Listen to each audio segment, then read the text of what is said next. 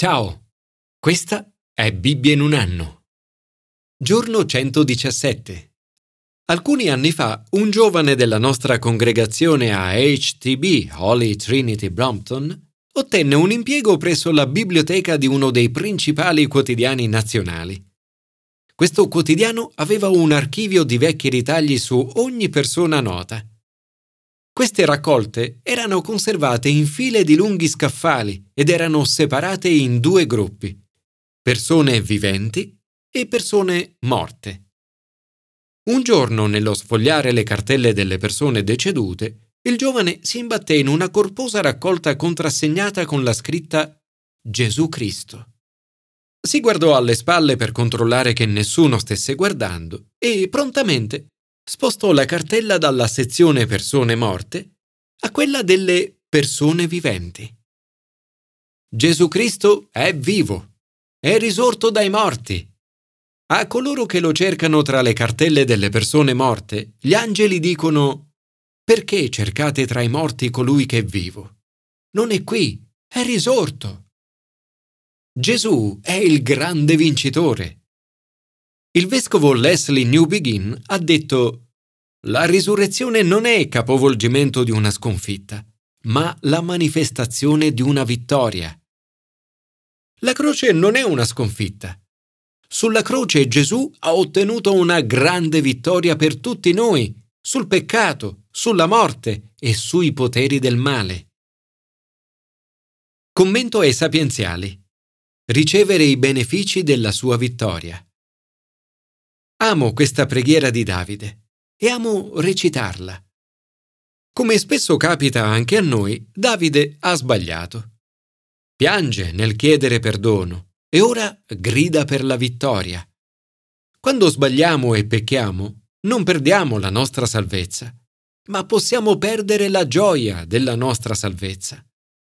Davide non vuole essere sconfitto di nuovo dal peccato. Tutto questo inizia da un cuore contrito. Se ci avviciniamo a Dio con questo atteggiamento, non saremo mai rifiutati. Un cuore contrito e affranto tu, o oh Dio, non disprezzi. Davide prega di poter vivere una vita di vittoria. Notiamo che la sua preghiera non è solo per sé. Prega perché abbia effetti anche sulla città.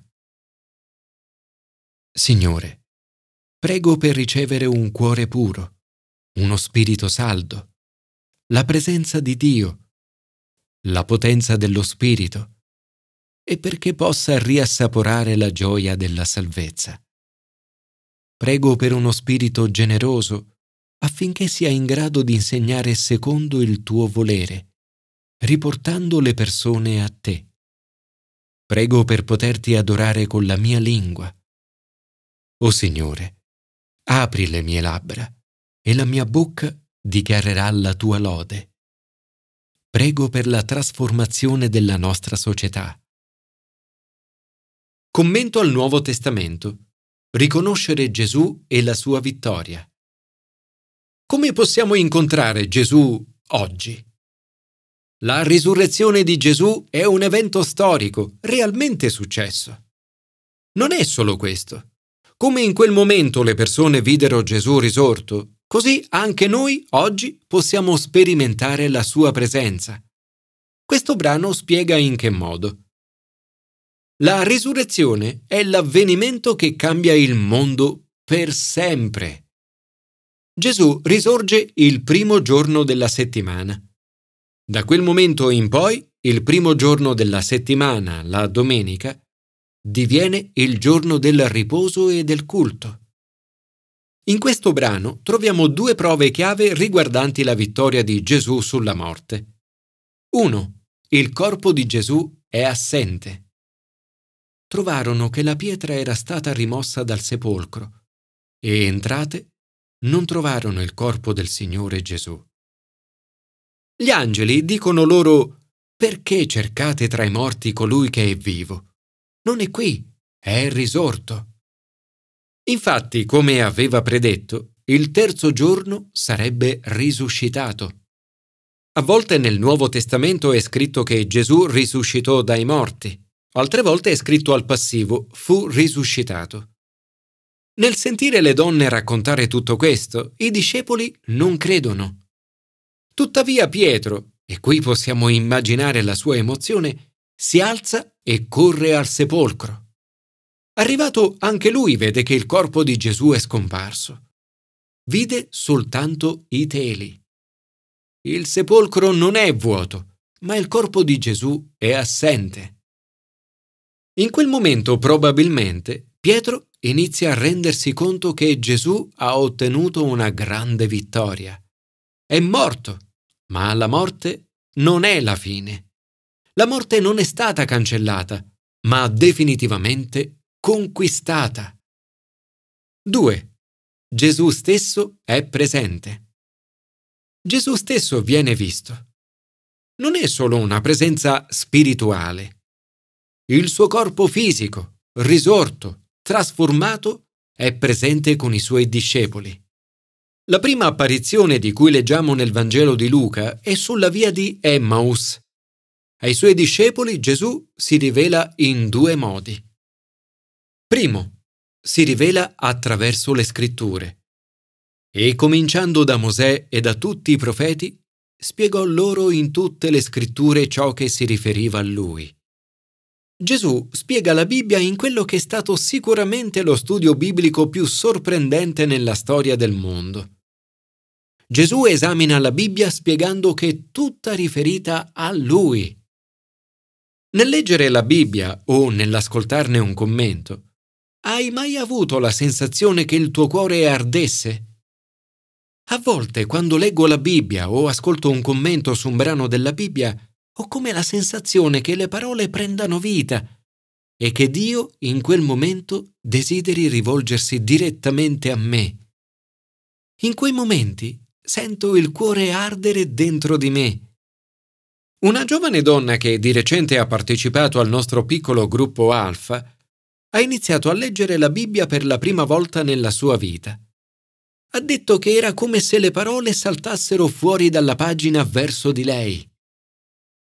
I discepoli dicono non ardeva forse in noi il nostro cuore mentre egli conversava con noi lungo la via quando ci spiegava le scritture?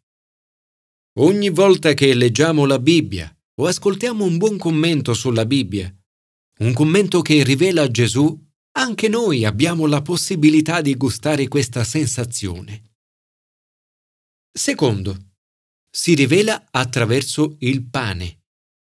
Quando fu a tavola con loro, prese il pane, recitò la benedizione, lo spezzò e lo diede loro. Allora si aprirono loro gli occhi e lo riconobbero, ma egli sparì dalla loro vista. In seguito i discepoli diranno di averlo riconosciuto nello spezzare il pane. La descrizione di Luca di questo incontro vuole probabilmente far riecheggiare il racconto dell'ultima cena di Gesù con i suoi discepoli. Dovrebbe incoraggiarci a credere che anche noi possiamo incontrare Gesù nello spezzare il pane quando celebriamo insieme la comunione. Le scritture e i sacramenti sono due modi in cui possiamo incontrare Gesù oggi. Gesù continuerà a rivelarsi a noi nello studio delle scritture e nello spezzare il pane insieme. Due modi che dovremmo seguire e vivere con regolarità nella nostra vita. Signore, grazie perché Gesù è vivo in questo momento. Nel leggere le scritture, possa il mio cuore bruciare dentro di me attraverso un incontro vivo con Gesù nel ricevere il pane e il vino, possano i miei occhi aprirsi per riconoscere Gesù. Commento all'Antico Testamento. Riflettere la vittoria di Gesù. Sarebbe bello conoscere cosa Gesù ha detto di questo brano quando ripercorreva tutte le scritture e spiegava ciò che si riferiva a lui.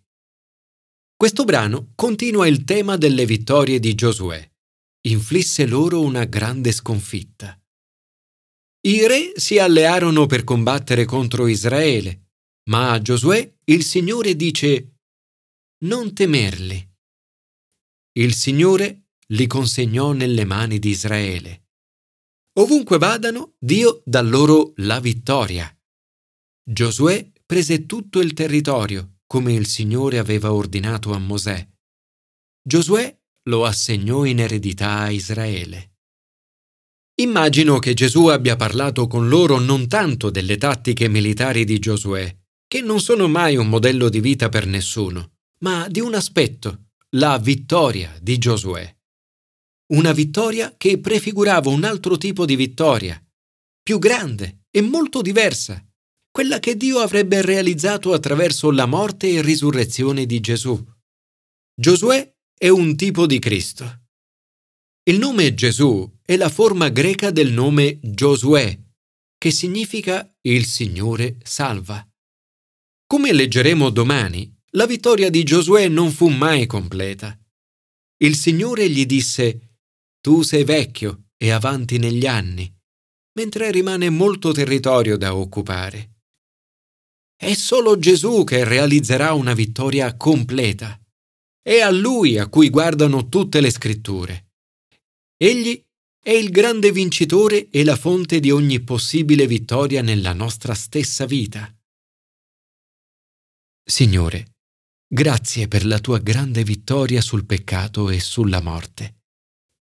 Possa la mia vita oggi riflettere questa grande vittoria fa che io possa vederla di più, non solo nella mia vita personale, ma anche nella nostra comunità, città e nazione.